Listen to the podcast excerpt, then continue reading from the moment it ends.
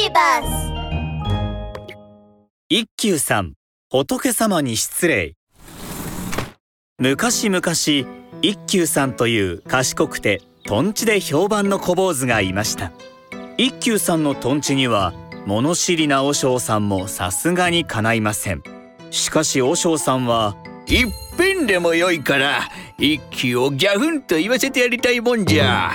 いつもそう思っていましたある晩のことです。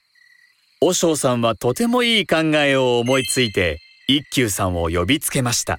えー、これ一休や。はい。何でしょう和尚さん。わしはうっかりして本堂のろうそくを消し忘れてしもうたようじゃ、えー、火事になっては仏様に申し訳ないから消してきてくれんかの早速一休さんは本堂へ行きました。ですがろうそくの台は高い場所にあって一休さんの身長では手が届きません。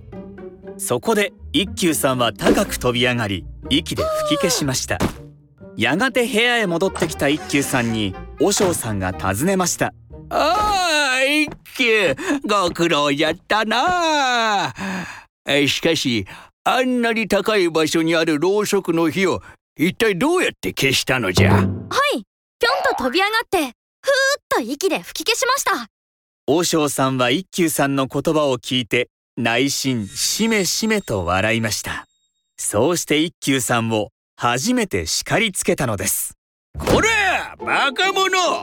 仏様に息を吹きかけるとはなんと失礼なやつじゃ。もう二度とするでないぞ。わかったな。次の日和尚さんは本堂でお経をあげていました。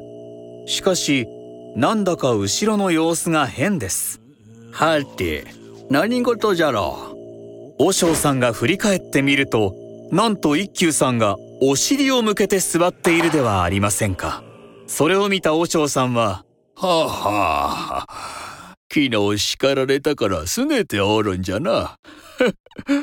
いくらとんちが上手と言ってもやはり子供じゃのと思い呆れ返りましたそうしてまた得意げに注意をしたのです。これ一休お経をあげるときは仏様の方を向かんか。行儀が悪いぞ。すると一休さんはにっこり笑って言いました。ですが和尚さん仏様の方を向いてお経をあげては息がかかりますよ。え？仏様に息を吹きかけるのは失礼だと言ったのは和尚さんじゃないですか。それを聞いた和尚さんはポリポリと頭をかきました。いや。